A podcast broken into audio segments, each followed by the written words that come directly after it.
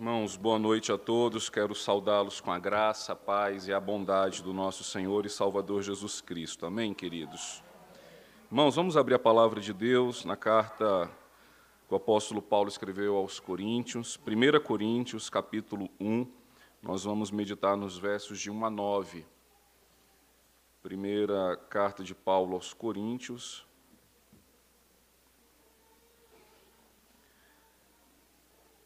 capítulo 1, do verso 1 ao verso de número 9.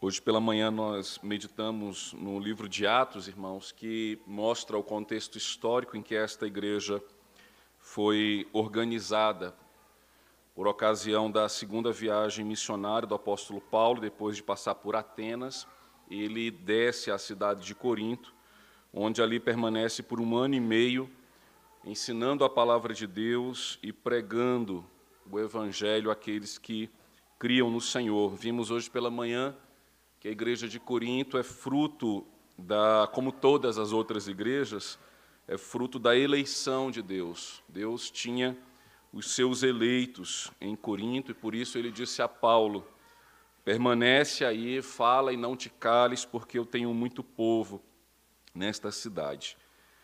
Agora, por ocasião da sua carta, é, entendemos que essa primeira carta é, na verdade, a segunda carta. A primeira, ela se perdeu na história. E essa segunda carta, ela que para nós aqui é a primeira, ela é escrita por ocasião de alguns problemas que ocorreu na igreja de Corinto. Eu gostaria de chamar sua atenção, então, para a leitura do texto do verso 1 ao verso 9, que assim nos diz: Paulo, chamado pela vontade de Deus para ser apóstolo de Jesus Cristo, e o irmão Sóstenes, à igreja de Deus que está em Corinto, aos santificados em Cristo Jesus, chamados para ser santos, com todos os que em todo lugar invocam o nome de nosso Senhor Jesus Cristo, Senhor deles e nosso. Graça a vós outros e paz da parte de Deus, nosso Pai, e do nosso Senhor Jesus Cristo. Sempre dou graças a meu Deus a vosso respeito, a propósito da sua graça que vos foi dada em Cristo Jesus porque em tudo fostes enriquecidos nele, em toda a palavra e em todo conhecimento. Assim como o testemunho de Cristo tem sido confirmado em vós, de maneira que não vos falte nenhum dom, aguardando vós a revelação de nosso Senhor Jesus Cristo, o qual também vos confirmará até ao fim, para serdes irrepreensíveis no dia de nosso Senhor Jesus Cristo. Fiel é Deus, pelo qual fostes chamados à comunhão de seu Filho Jesus Cristo, nosso Senhor. Vamos orar, irmãos? Pai, nós rogamos a Ti, ó Deus, a iluminação do Teu Santo Espírito, para que possamos compreender as palavras da Tua lei e que, ao compreendermos, ó Deus, a fé que vem do Senhor e a fé que é fruto de ouvirmos a tua palavra, seja, ó Deus, fortalecida em nossos corações. Edifica, Senhor, a tua igreja neste lugar, fortalece-nos, ó Deus, segundo a tua palavra, para que possamos, ó Deus, cumprir cabalmente a missão que o Senhor nos confiou de ser igreja do Senhor neste lugar. É o que nós te pedimos, Pai, e te agradecemos em nome do nosso Senhor e Salvador Jesus Cristo. Amém. Irmãos, como introduzimos, a carta que o apóstolo Paulo escreve à igreja de Corinto, ela foi escrita provavelmente no ano de número 55 depois de Cristo. Provavelmente o apóstolo Paulo estava na cidade de Éfeso. Se os irmãos puderem ir comigo até o último capítulo da carta, capítulo de número 16, Veja o verso de número 8, 1 Coríntios 16, verso 8, diz assim: Ficarei, porém, em Éfeso até o Pentecostes. E de acordo com a datação dessa carta, o apóstolo Paulo, ele que ficou dois anos na cidade de Éfeso, certamente foi lá que ele recebeu três irmãos é, que, de certa forma, foram até Paulo. Os irmãos observarem ainda no capítulo 16, vejam os versos número 15 em diante, agora que diz assim: Agora, irmãos, eu vos peço o seguinte: sabeis que a casa de Estéfanas são as primícias da Caia e que se consagram, que se consagraram ao serviço dos santos, que também vos sujeiteis a esses tais, como também todo aquele que é cooperador e obreiro. Alegro-me com a vinda de Estéfanas e de Fortunato e de Acaico, ou seja, o apóstolo Paulo certamente recebeu das mãos destes três irmãos, Estéfanas, Fortunato e Arcaico, uma carta da igreja de Corinto. Os irmãos puderem agora, voltem comigo até o capítulo de número 7.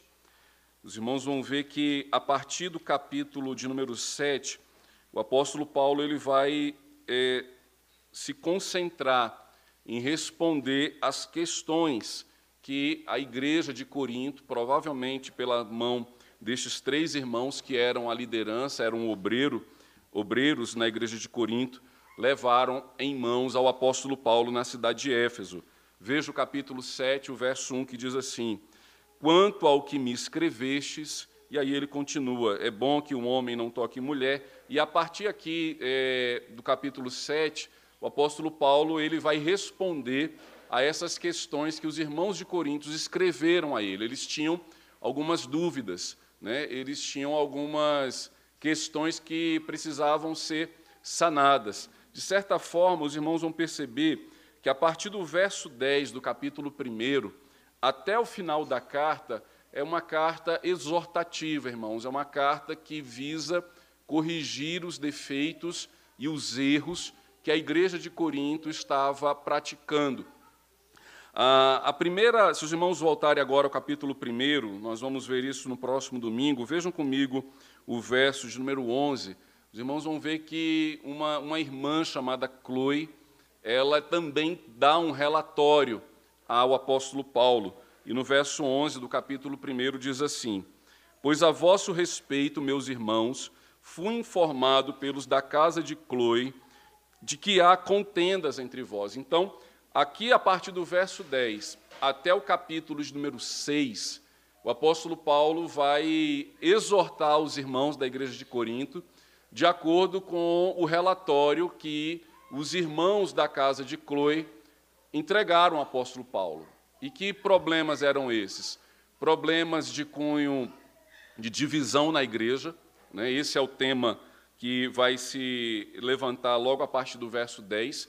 Na igreja de Corinto, uns se diziam seguidores de Paulo, outros se diziam seguidores de Apolo, outros se diziam seguidores de Pedro e outros se diziam seguidores somente de Cristo. O apóstolo Paulo vai mostrar a eles que essa divisão não é salutar no meio da igreja. Depois, o apóstolo Paulo vai tratar com eles acerca da santidade, daquilo que muitos irmãos de Corinto estavam absorvendo da imoralidade da cidade de Corinto. É importante lembrar, irmãos, que a cidade de Corinto, ela era uma das grandes cidades da Caia. Entre as maiores estava Corinto e, e Éfeso, eram as duas grandes cidades da Caia. Sendo uma cidade cosmopolita, uma cidade grande, a fama histórica dessa cidade era que era uma cidade promíscua, uma cidade onde a lei não era aplicada, onde os negócios eram feitos de forma irregulares. Então, ah, observando e contextualizando aos nossos dias, a, a cidade de Corinto vivia praticamente que na informalidade, vivia praticamente é, alheio à lei. E, juntamente com essa informalidade, a imoralidade era também algo, digamos assim, bem comum entre eles. É, é, mais ou menos como um povo que no mês de fevereiro não se escandaliza com pessoas nuas é, rebolando numa avenida que chama Carnaval, e para eles isso tudo era muito normal, como também para nós é. Para o povo de Corinto ir a uma feira e comprar um produto sem nota fiscal era algo muito tranquilo, como para alguns brasilienses também é. Acham até que estão fazendo justiça com a própria mão quando entendem que o governo taxa os impostos de forma exagerada, e aí então se veem no direito de comprarem produtos paralelos, coisas que são feitas com nota fria ou até mesmo sem nota. A cidade de Corinto era quase que uma cidade brasileira, infelizmente, naquilo que diz respeito aos pontos negativos da nossa cultura. E muitos desses pontos foram absorvidos pela igreja de Corinto. Foram praticados, como por exemplo, no capítulo 6, o apóstolo Paulo, ele vai falar é, de alguns irmãos que estavam abrindo empresas com pessoas incrédulas que provavelmente levavam a sua vida na informalidade. E é nesse momento em que ele vai dizer o que, que tem a ver a luz com as trevas. Você vai ganhar dinheiro, você vai trabalhar é, sonegando como o seu sócio. Eu sei que muitas vezes a gente lê o capítulo 6 aplicando ao julgo desigual, que também é um princípio que o apóstolo Paulo fala no capítulo 6, mas veja que essa associação não é apenas ruim quando é no casamento, mas no mundo dos negócios também. Era uma igreja bastante complicada. Era uma igreja, de certa forma, pelos comentaristas, assim, uma das igrejas mais difíceis. Para ser bem honesto, do Novo Testamento era a igreja mais difícil. Era a igreja é, de Corinto. Se você for comparar as cartas que o apóstolo Paulo escreveu aos Tessalonicenses, aos Efésios, aos Gálatas, nenhuma dessas outras igrejas tratam problemas tão graves quanto os problemas que aconteciam em Corinto. E, de certa forma, isso nos abre os olhos para percebermos que nós precisamos estar atentos em não incorrermos nos mesmos erros, de não praticarmos as mesmas faltas. Agora, a introdução, irmãos, que eu quero trazer nesta noite, visa justamente mostrar o tamanho da graça, da misericórdia e da bondade de Deus. Imagine que essa carta se referisse à nossa igreja. Imagine que esses pecados fossem os problemas do nosso arraial. Quantos de nós já não se levantaria apontando o dedo um ao outro, julgando um ao outro. Quantos de nós já não se retirariam da igreja, dizendo assim: eu não vou ficar nessa igreja cheia de problema, essa igreja cheia de erros, essa igreja cheia de pecados, eu vou buscar uma igreja mais santa, uma igreja é, moralmente melhor. Agora, o que nos espanta diante da graça e da bondade do Senhor, revelada pela escrita que o apóstolo Paulo aqui trata com esta igreja é que em nenhum momento o apóstolo Paulo não os trata como igreja. Paulo trata eles como irmãos. Paulo trata eles como pessoas que foram convertidas genuinamente ao Evangelho e que estão, sim, incorrendo em erros que precisam ser corrigidos. Mostrando assim, irmãos, que não há igreja plena, igreja perfeita. Na teologia sistemática, nós é, definimos igreja como a igreja invisível, ou seja, a igreja daqueles que já estão no Senhor. A essa igreja nós chamamos de igreja triunfante, aqueles que morreram com Cristo já triunfam com Cristo da sua vitória, mas a igreja visível, que somos nós que ainda estamos vivos diante deste mundo caído, na teologia sistemática nós chamamos de igreja militante, porque é uma igreja que milita diante das suas adversidades, dos seus próprios pecados e das suas próprias lutas. Então, se tratando de nós que somos uma igreja militante, nós precisamos então observar se temos militado, ou seja, se temos lutado com as ferramentas corretas da palavra de Deus, para que possamos então ser santos segundo a vontade de Deus.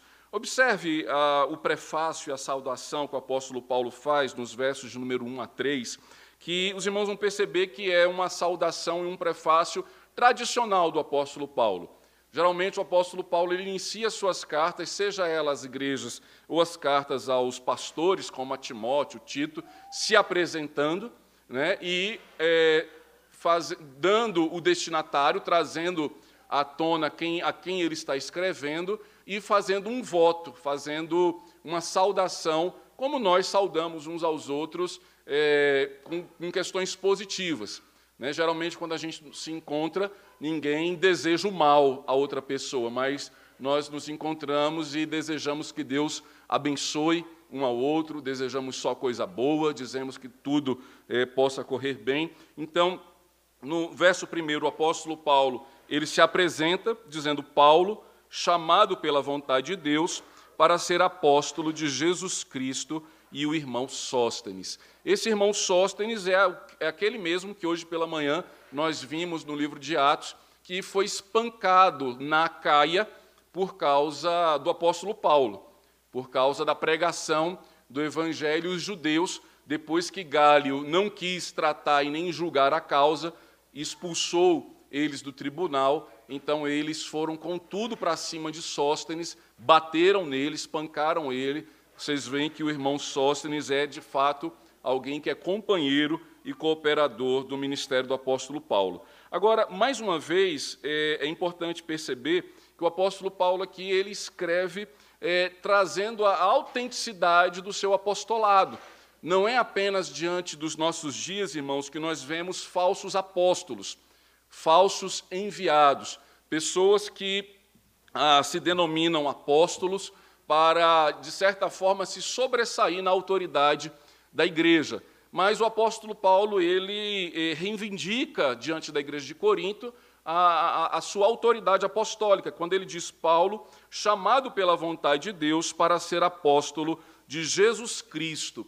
Veja, ele diz que é chamado por Deus, pela vontade de Deus, e, e nós sabemos lá em Atos, no capítulo 9, no, no, no episódio da conversão do apóstolo Paulo, é, o próprio Senhor o envia, quando ele estava indo para a cidade de Damasco para prender os cristãos o Senhor aparece a ele, ele pergunta quem é que está falando com ele, e Jesus responde: Eu sou Jesus a quem você persegue. E aí então, ali naquele momento em que Paulo está naquele caminho à cidade de Damasco, o Senhor é, muda a trajetória de vida dele, ele passa agora de, de ser perseguidor da igreja e passa a ser perseguido. E o próprio Cristo diz ao apóstolo Paulo: Você, Paulo, vai aprender o quanto importa sofrer por causa do meu nome. Não era um castigo, irmãos, não era porque o apóstolo Paulo fez muitos cristãos sofrer que Jesus agora está dando uma lição nele. Não. Todos aqueles que seguem a Jesus precisam aprender o quão importa sofrermos por causa do nome do Senhor Jesus. Se o Senhor Jesus morreu em nosso lugar, ele nos convida a negarmos a nós mesmos, a tomarmos a cruz e a seguirmos a Ele. E isso nós fazemos em meio à dor, em meio ao sofrimento, em meio à perseguição. Naquele momento, então, que o Senhor fala a Paulo: olha, a, a, você vai aprender o quanto que importa sofrer por causa do meu nome. Paulo nunca fugiu do sofrimento. É interessante que quando ele está se despedindo da igreja de Éfeso e vai caminhando agora para Jerusalém, ele mesmo diz aos presbíteros de Éfeso, diz assim, olha, o que o Espírito Santo tem falado ao meu coração é que cadeias me esperam lá. E muitos dizem, então não vai. Se o Espírito Santo está te alertando, está né, tá, tá te dizendo que lá tem cadeias, vai para outro lugar. Mas Paulo lembrava, desde a sua, da sua vocação, do seu chamado, que ele iria sofrer por causa do nome do Senhor Jesus. Outra questão, irmãos, que o apóstolo Paulo aqui defende o seu apostolado é pelo problema que ele vai tratar a partir do versículo 10. Porque veja, nós vimos hoje pela manhã que o apóstolo Paulo plantou esta igreja. Não só plantou, como ele passou um ano e meio pregando e discipulando os irmãos da igreja de Corinto. Passado alguns anos, alguns irmãos agora passam a dizer: Eu sou de Apolo. Outros dizem: Eu sou de Pedro. Outros dizem: Eu sou de Jesus. Em outras palavras, esses que são de Apolo, de Cefas, né, que é Pedro, e de Cristo, o que, é que eles querem dizer? Eu não sou de Paulo. É, eu estou rompendo com Paulo. Não mais vou me submeter à autoridade de Paulo. Então, ele agora, na sua introdução da carta, ele diz: Olha, é, não são vocês quem me autorizam a ser quem eu sou. Ele diz que é apóstolo por vontade de Deus, chamado para ser apóstolo de Jesus Cristo. No verso 2, irmãos, ele vai então agora é, trazer à tona o destinatário dessa carta, que é a igreja de Corinto. Agora, é interessante como o apóstolo Paulo descreve a igreja. Veja o verso 2. A igreja de Deus que está em Corinto, aos santificados em Cristo Jesus, chamados para ser santos, com todos os que em todo lugar invocam o nome de nosso Senhor Jesus Cristo, Senhor deles e nosso. Irmãos, somente nesse versículo aqui há uma aula também de teologia sistemática sobre do que é a natureza da igreja. Você já se perguntou o que é igreja? O que significa ser igreja? O que é participar de uma igreja? O que é vivenciar uma igreja? O apóstolo Paulo aqui, somente nesse versículo, ele já nos dá uma aula completa da, da natureza da igreja. Primeira, veja, Paulo vai dizer, a igreja é una, ou seja, só há uma igreja de Deus. Deus não tem várias igrejas. Deus não tem vários povos. Deus tem um único povo que está espalhado pela face da terra. Quem é esse povo? Quem são essas pessoas que fazem parte da igreja do Senhor? Veja, ele, o apóstolo Paulo diz: a igreja de Deus, a igreja tem um proprietário, a igreja tem um dono, que não sou eu, nem são vocês, e não é nenhuma outra pessoa.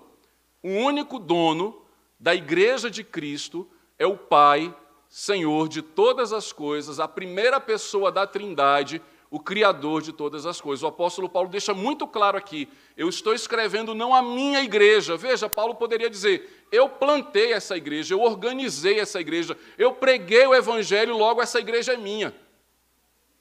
E ele não trata aqui como se ele fosse o dono da igreja. E vamos ser bem honestos, irmãos, que muitos dos problemas de divisão e de intriga que a gente tem na igreja é uma briga de poder para ver quem manda na igreja para ver quem é dono da igreja, para ver quem tem mais força da igreja. A gente junta um grupo, junta uma família, diz: Não, eu sou pioneiro, eu estive aqui na compra desse terreno, eu estive aqui quando essas pilastras foram levantadas, logo esta igreja é minha. O apóstolo Paulo diz: Não, a igreja é de Deus. Se quiser alguém brigar pelo prédio, pelas paredes, podem ficar, mas as vidas que são salvas, as vidas que são convertidas ao Senhor, essas pertencem a Deus. Nós não pertencemos à IPJB, à Igreja Presbiteriana do Brasil, à Igreja da Reforma, não. Nós pertencemos a Deus.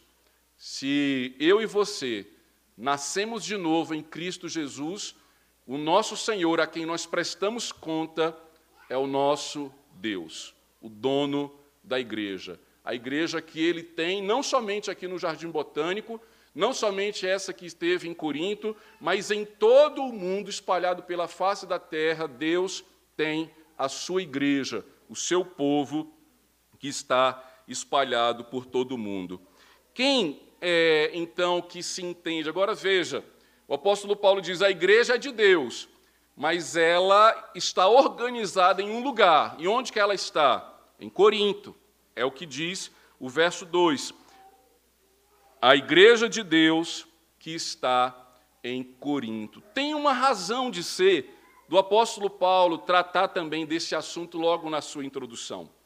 Nós vamos ver ao longo da exposição da primeira carta aos Coríntios que esta igreja era uma igreja muito vaidosa, uma igreja muito presunçosa, não somente pelo poder econômico que eles tinham, por estar numa cidade, digamos assim, cosmopolita, grande, de grandes recursos, mas era uma igreja também dotada de muitos dons. E isso trouxe um sentimento à igreja de Corinto que ela não precisava de mais ninguém, que ela se bastava, que ela por si só poderia caminhar.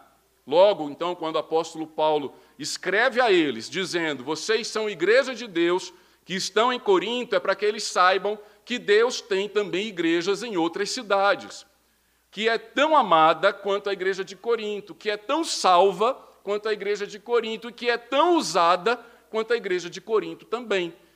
Logo, então, nós vemos aqui que o apóstolo Paulo ele está ensinando a esses irmãos a não se verem como uma igreja em si mesma, mas como membros do corpo de Cristo, mas como uma igreja que faz parte do, do corpo maior do nosso Senhor Jesus Cristo. E mais uma vez, irmãos, nós podemos aplicar cuidado com igrejas que se autodefinem como única, como a verdadeira igreja. Igrejas onde eles só celebram a ceia com os próprios membros. Se você for de outra denominação, é porque você está na igreja errada, então você não pode estar aqui conosco, você não participa da ceia. Se você não for da nossa denominação, na verdade você não está salvo, você está perdido ainda. Veja, o apóstolo Paulo põe por terra toda e qualquer presunção da igreja achar-se autossuficiente, da igreja achar-se única. Então, ele trata desse assunto e vai tratar, especialmente no que diz respeito ao sacramento da ceia. Paulo vai dizer assim: olha, vocês não estão celebrando a comunhão. Né? Há quem até se embriague no meio da ceia. Né? Dentro da própria igreja, que é presunçosa, que acha que é única, tem aqueles que acham, não, eu, na verdade, é que sou salvo. Tem um irmão ou outro aqui que está nessa igreja, mas eu nem sei se eles são salvos.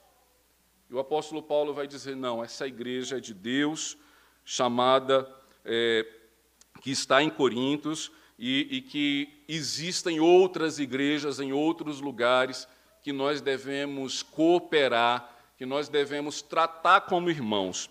Além disso, irmãos, veja, ele classifica aqui ah, quem são os membros desta igreja. Observe comigo o verso 2 ainda. Chamados para ser santos, né? santificados em Cristo Jesus, chamados para ser santos. Os irmãos vão ver que o apóstolo Paulo vai tratar muitos pecados da igreja de Corinto. E a pergunta é: se lá nessa igreja tinha um jovem que é, se relacionava com a sua madrasta, e a igreja achava normal. Ninguém levou o assunto ao conselho. O conselho se omitiu. Se lá os irmãos se, se divorciavam como quem termina um namoro, se eles é, realizam negócios na cidade de forma ilegal e ilícita, como é que esses irmãos podem ser chamados de santos? Como é que esses irmãos podem ser chamados de de santificados. Porque a gente tem em mente, irmãos, que o santo tá, tem a ver com a questão moral.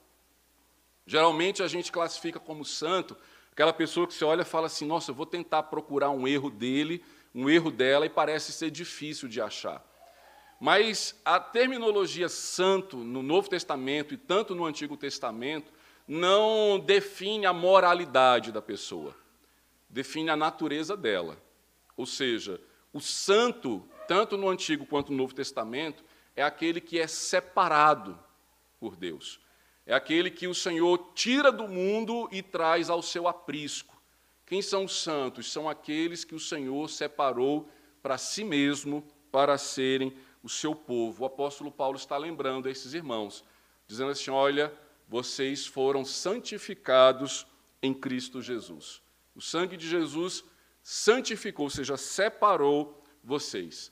E vocês foram chamados, então, para ser santos. E aí, observe o segundo ponto da natureza da igreja, falamos que ela é única e ela também é universal. Não a universal do Rei de Deus, né? é universal do universo, de toda a criação. Veja o que o apóstolo Paulo diz. Vocês foram santificados em Cristo Jesus, chamados para ser santos, com todos os que em todo lugar invocam o nome do Senhor Jesus Cristo, Senhor deles e nosso. Ou seja, uma igreja universal, uma igreja global, uma igreja que está em todas as nações, em todos os lugares, em todos os países, em todas as cidades e bairros, o Senhor tem santificado pessoas, chamando essas pessoas à santidade e convocando elas a uma adoração que invoca o nome do nosso Senhor Jesus Cristo. E aí, no terceiro verso, ele então ah, faz o seu voto, dizendo: Graça a vós outros e paz da parte de Deus, nosso Pai, e do Senhor Jesus Cristo. O que alguns irmãos nossos mais pentecostais falam é que nós devemos aprender com eles, né? É, quando esses irmãos nos encontram, o que, é que eles dizem? Graça e paz, irmão. Aí a gente que é presbiteriano fica sem saber o que responder e diz boa noite. Não é? Aí você aprende com o apóstolo Paulo aqui que você pode responder graça e paz, é bíblico, né? é, é da palavra de Deus. Desde o do primeiro século, a igreja foi, digamos assim, é, ensinada a, a, a se, né, ao se encontrar, ao enviar votos, desejar o quê? Graça e paz. Graça, a salvação, e a paz é o cuidado de Deus para com todos nós. Então, veja, o apóstolo Paulo vai descer a vara nesses irmãos, vai chicotear o lombo deles com disciplina vai exortar, vai botar o dedo na ferida, mas ele não deixa de dizer graça e paz. Graça e paz a vocês que estão distantes da vontade do Senhor, escandalizando o nome do Evangelho, e é para que essa graça e essa paz permaneçam no vosso meio é que nós necessitamos de sermos corrigidos, de sermos ensinados. E aí então, queridos, do verso 4 ao verso 9, o apóstolo Paulo é, ele dá as suas ações de graças, que é comum também na sua carta. Veja, queridos, não há problema dentro de uma igreja, não há adversidade dentro de uma igreja que nos impeça de ver os pontos positivos que ela tenha. A igreja pode passar por quaisquer lutas que sejam, ainda assim ela é a igreja de Cristo. Ainda assim é a reunião do povo que Deus amou em Cristo Jesus e que Deus salvou em Cristo Jesus. Não é uma igreja, então, para ser descartada, uma igreja para ser ah, eliminada. Né? Então, observe comigo do verso 4 em diante, quando ele diz: Sempre dou graças ao meu Deus a vosso respeito, a propósito da sua graça que foi, que foi dada em Cristo Jesus, porque em tudo fostes enriquecidos nele, em toda a palavra e em todo o conhecimento. Veja, o apóstolo Paulo reconhece que, a despeito das adversidades que esta igreja tem enfrentado, eles têm sido abençoados por Deus. Eles têm sido supridos. Essa expressão que o apóstolo Paulo fala aqui, em tudo fostes enriquecidos, não é de Bitcoin, né? não é de dólar, nem dos negócios. O apóstolo Paulo está falando aqui de suprimento. Ele está dizendo: olha, a, a, as necessidades que a igreja teve o Senhor tem suprido todas elas, e isso é a prova da bênção do Senhor. Isso é a prova do cuidado que Deus tem tido para com a igreja de Corinto, para com os irmãos que estão em Corinto. E que riqueza é essa? Que, que, que provisão foi essa que Deus deu aos irmãos de Corinto que veio a suprir a necessidade deles? Veja lá no final do versículo 5 em toda a palavra e em todo o conhecimento. Ou seja, Deus tem dado a eles a revelação da sua palavra. De certa forma, o que o apóstolo Paulo está dizendo é que aquilo que futuramente ele vai tratar não é de ignorância dos irmãos. Veja, eles não estão aqui se dividindo e, e se reunindo em, em grupos, criando panelas na igreja, porque eles desconhecem acerca da doutrina da comunhão. Não, eles sabem disso. Eles sabem que a igreja deve viver em comunhão. Eles sabem que a igreja deve ser unida em Cristo Jesus. E o apóstolo Paulo, ele de certa forma já os lembra disso. Olha, eu dou graças a Deus porque vocês conhecem a palavra. Porque vocês conhecem a revelação. Porque vocês conhecem a doutrina. O que vai faltar é obediência. O que, na verdade, a igreja de Corinto se apresenta é como uma igreja rebelde.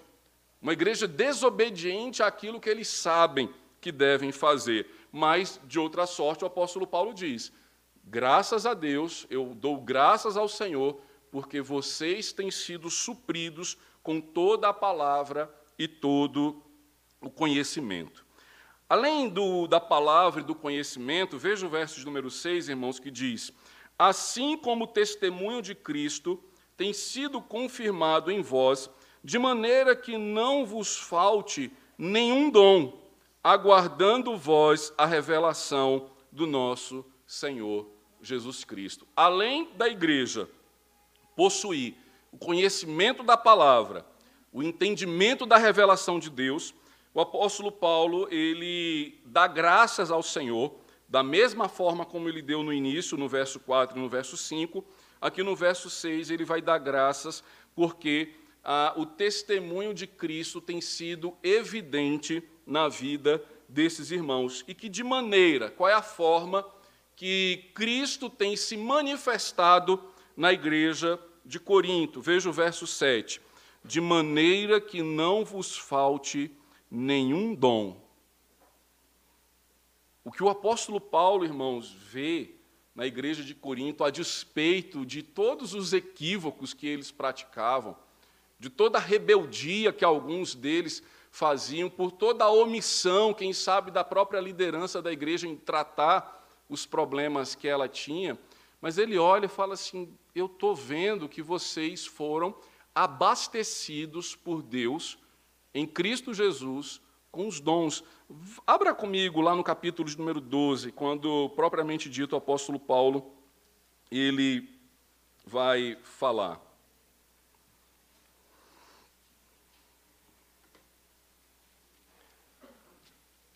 Capítulo de número 12. A partir do verso 4, irmãos.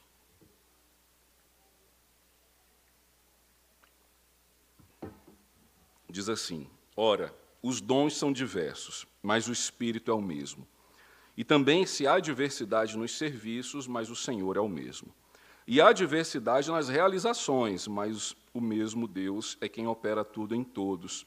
A manifestação do Espírito é concedida a cada um visando a um fim proveitoso, porque a um é dada mediante o Espírito a palavra da sabedoria, a outro, segundo o mesmo Espírito, a palavra do conhecimento. O apóstolo Paulo já havia elogiado eles por causa da palavra e do conhecimento. E a outro, no mesmo Espírito, a fé. E a outro, no mesmo Espírito, os dons de curar.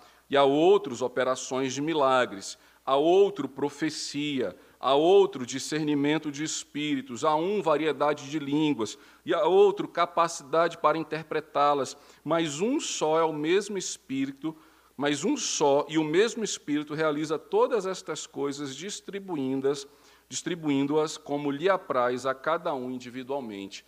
O apóstolo Paulo reconhece que esses dons manifestos na igreja de Corinto eram genuínos eram dons que, de certa forma, revelava nesta igreja aquilo que ele chama, no verso 6, de o testemunho de Cristo. Como é que Cristo se mostrava nesta igreja?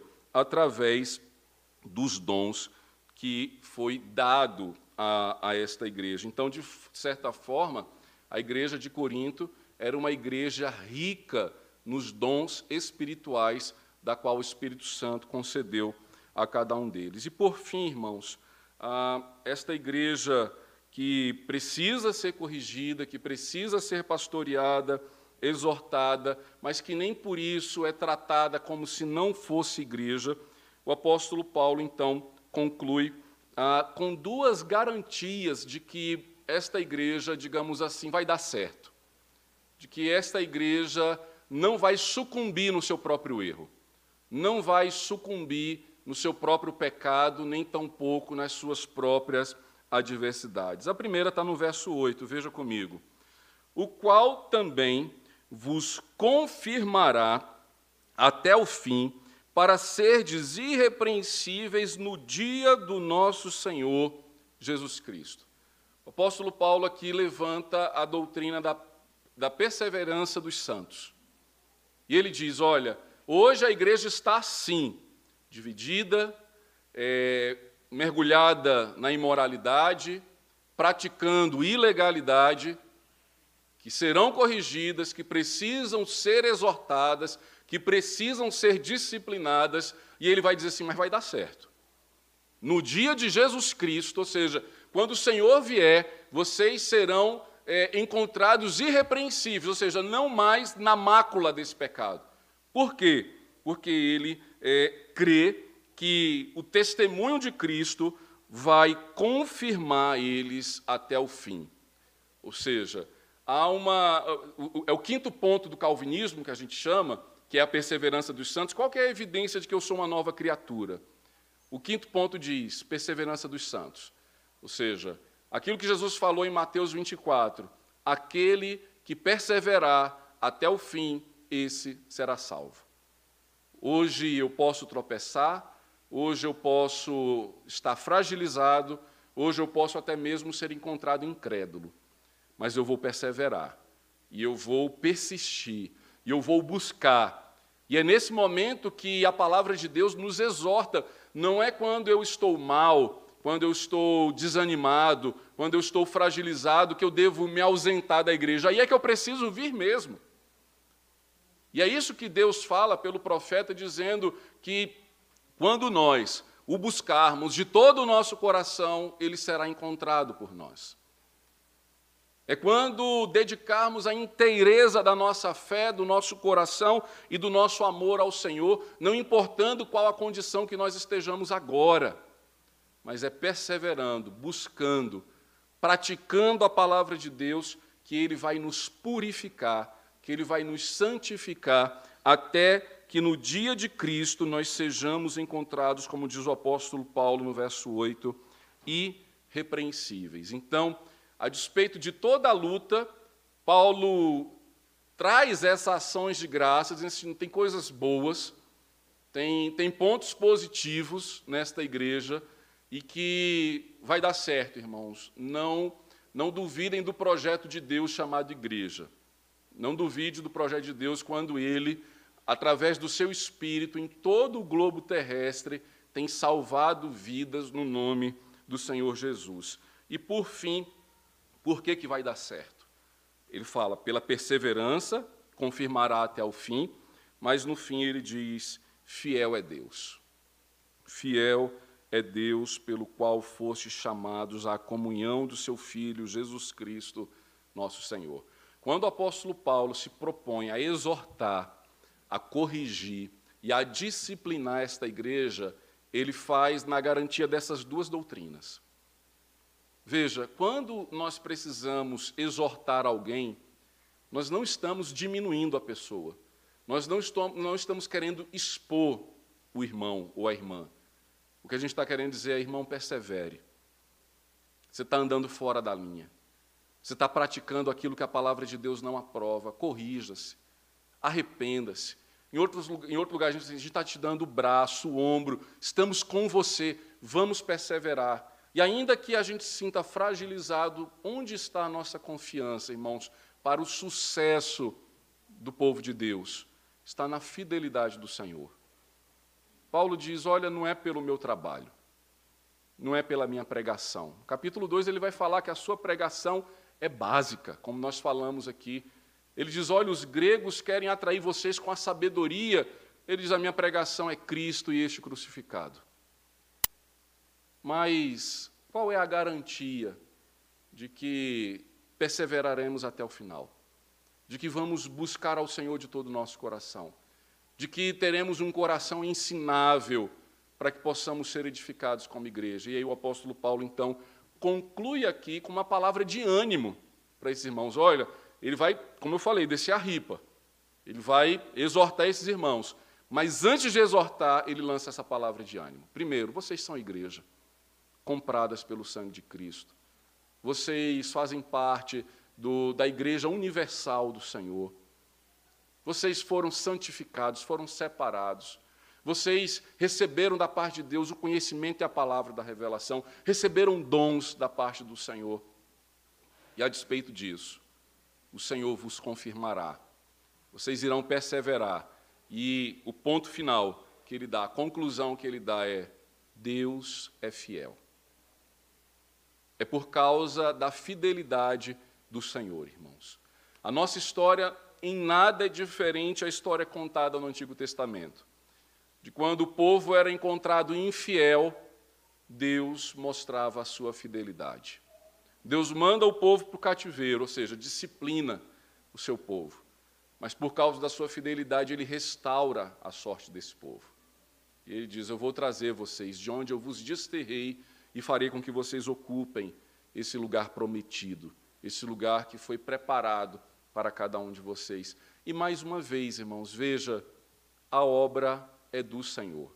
Ele é fiel e ele vai cumprir aquilo que ele prometeu. Nenhum de nós se perderá. Todo aquele que foi até Jesus Cristo, de maneira nenhuma Jesus Cristo o lançará fora, porque Deus é fiel. Quando o apóstolo Paulo escreve aos Filipenses, no capítulo 1, no verso 6, ele diz: Aquele que começou boa obra em vós, há de completá-la até o dia de Cristo Jesus. E aquele que começou a boa obra não foi o apóstolo Paulo, nem foi o pastor Mazinho.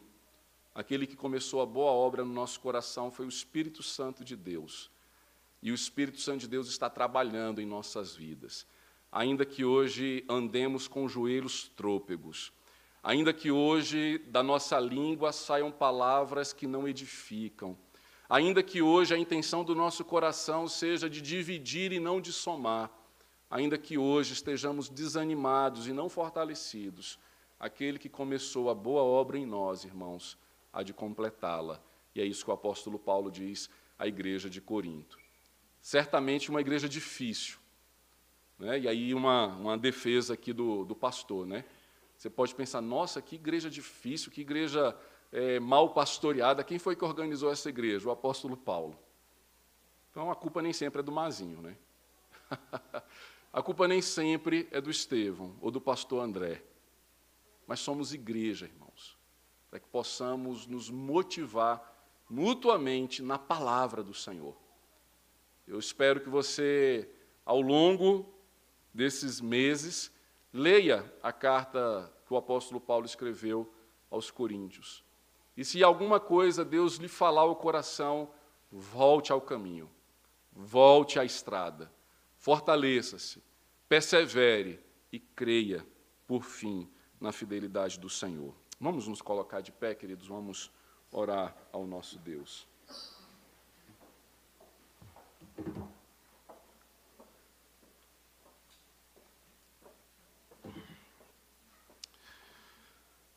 Santo e poderoso Deus, que bênção para nós, Senhor, lermos estas palavras que nos motivam na caminhada como igreja.